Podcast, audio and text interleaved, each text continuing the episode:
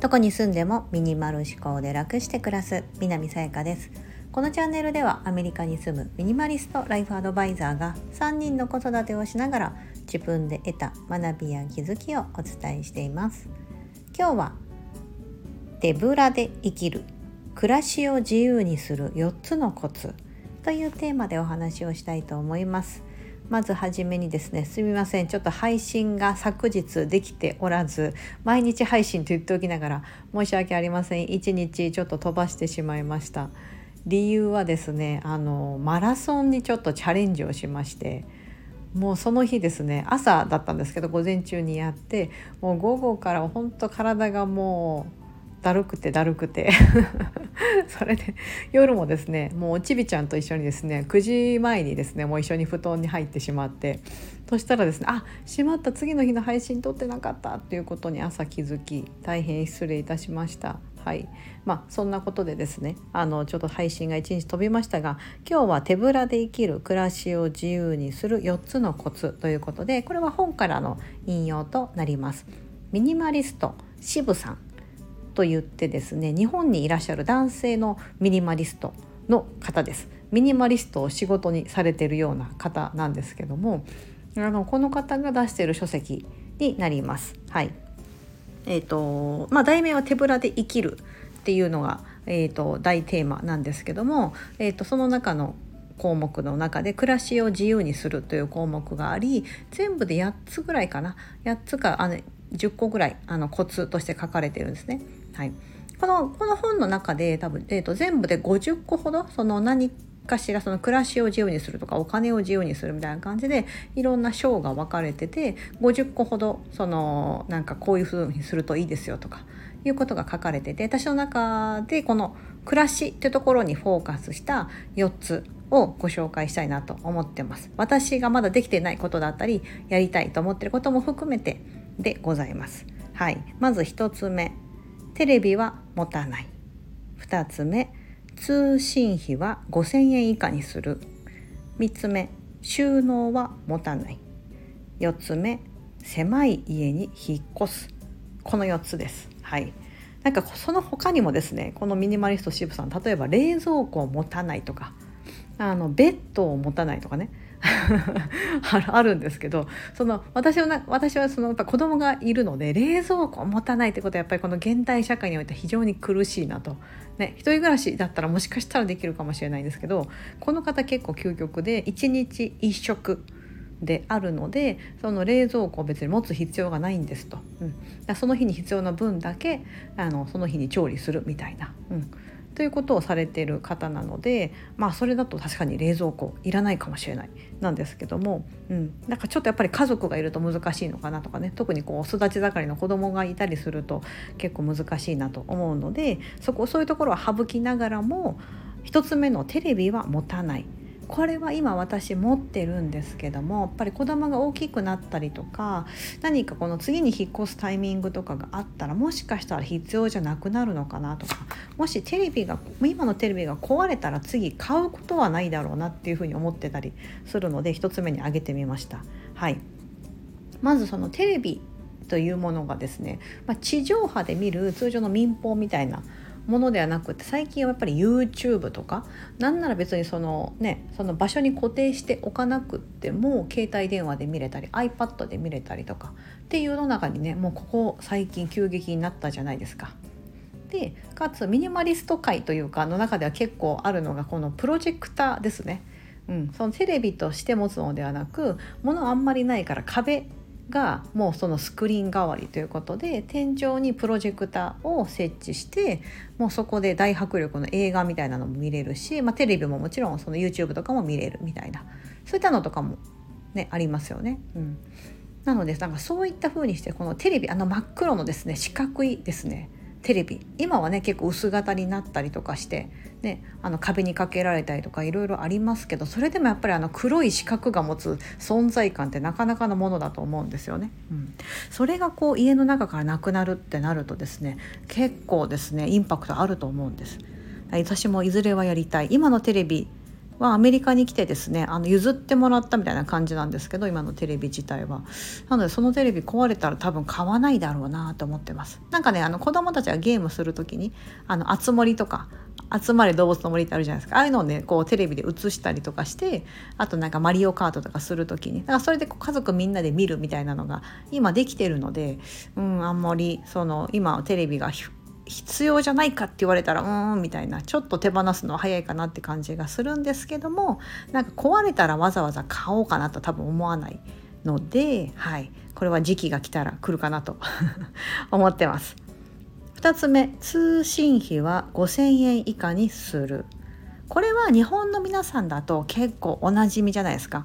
格安 SIM です。うん、格安 SIM って言ってなんか大手キャリアである例えばドコモとかソフトバンクみたいなああいったキャリアを使わず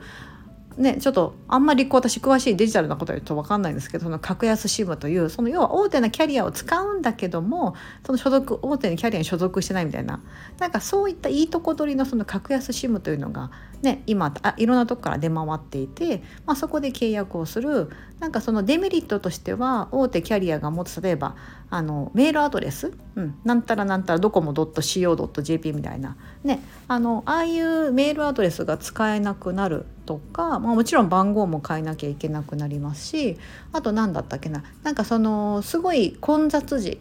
ね、例えばすごいランチ時とかみんなが使う夜の時間帯とかになるとその外で多少外でそのなんか使ってると多少そのなんか電波ネットワークが弱くなるみたいな。っていうの通信速度か。通信速度が遅くなるとか。いうことは多少あるみたいですけども。まあなんかそこまで支障がないレベルみたいな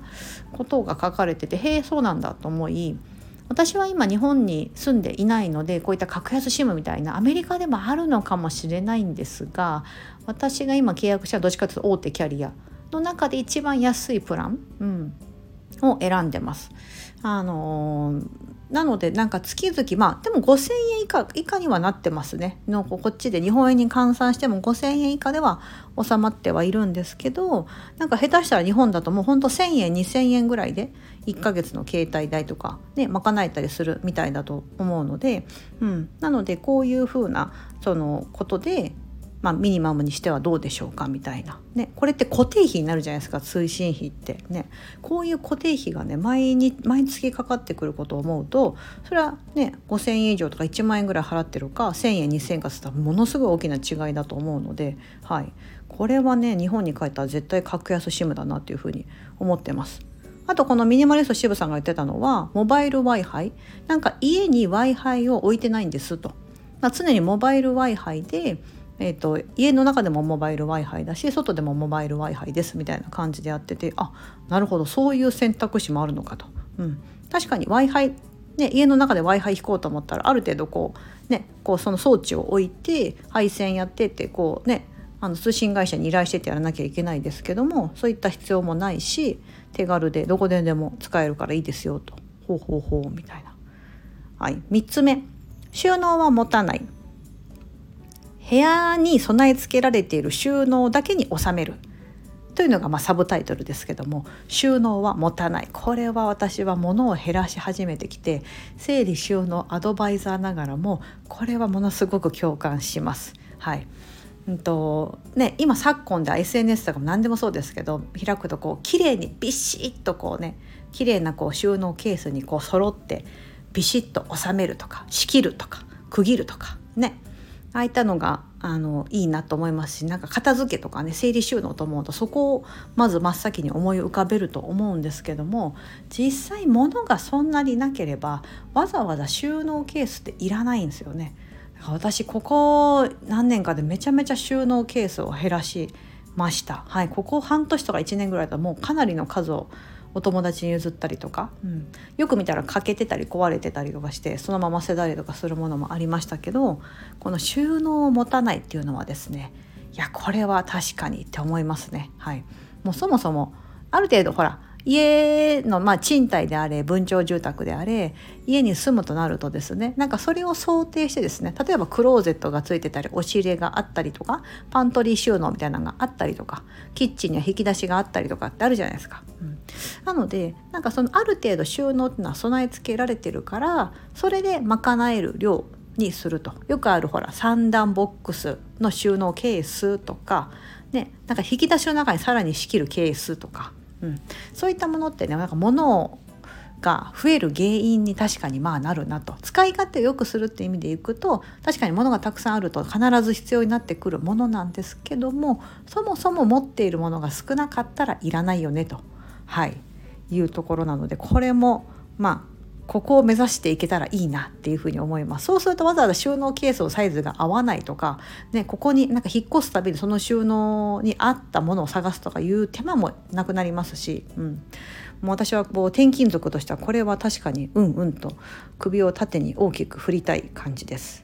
4つ目の狭い家に引っ越すです。これは、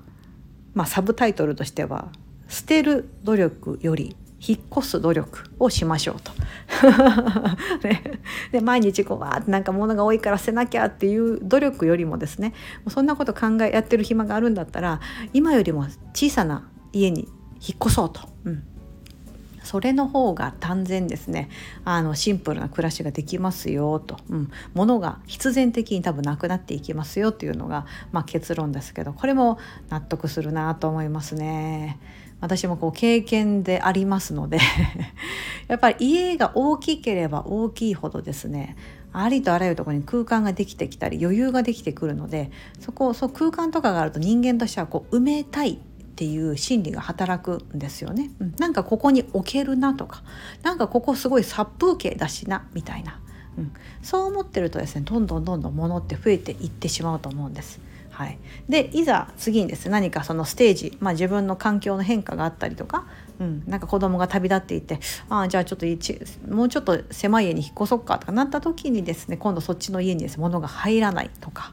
うん、あとたくさんねあの家の中に物があるんだけど全く使われていないとか、うん、っていうようなことが起きていってしまうんだと思うんです。うん、だからそもそもこのミニマリスト渋さんはですね、えっと、家賃2万円で4畳半みたいな、うん、もうそれぐらいで僕は大丈夫とか。1ヶ月あの7万円あれば生活していけますとか、うん、自分のその足りるなんかこれだけあれば死なないとか。これだけあれば自分のそれなりの生活を維持できるみたいなのがちゃんと把握できているとものすごく気も楽になりますしなんか無理してこう働こうとしなくてもいいしとか、うん、非常に心の余裕時間の余裕が生まれますよと言われていてなるほどと、うん、あの私も家計簿つけてないんですけどねなんかあなんか1ヶ月どれぐらいねあの必要なのかなみたいなのはある程度算出しなきゃなっていうのは思ってます。なんか何分なんか海外にいるかなんかね家を転々としてる国を転々としてるとやっぱ落ち着かなくてね、今はこれだけ必要だけど今アメリカの物価だととかで今のこの条件だとこれだけどまたね国が変われば全く条件が変わってくると全然変わってくるんであなんか今の私には無駄だなと思ってるのでやってないんですけどなんかどっかに腰を据えて、うん。まあ、なんかどっかの国国でいいんですよ。一つの国に腰を据えることがあるんだったらあちゃんとなんか把握しなきゃなみたいなのは思っていますけど、うん、あの物を減らしたい。ね、と思ったら今大きすぎる家に住んでませんかと。少し一番サイズでも小さい家に住めばその分家賃も少なくなるだろうし持つものも限られたものになってくるのでいいですよみたいな。そう。というような形でですね手ぶらで生きる。暮らしを自由にする4つのコツとして1つ目はテレビを持たない。2つ目通信費は5,000円以下にする。3つ目収納は持たない。4つ目狭い家に引っ越す。というようなことをちょっと挙げてみましたこの本の中から。概要欄の方にですねこれ Audible で無料対象作品になってましたので是非お聴きいただければと思います。読むだけでなんかはあ物減らしたいなってなってくるまたまさにそんな一冊でございます。はい。ここまでお聴きいただきありがとうございます。今日も素敵な一日をお過ごしください。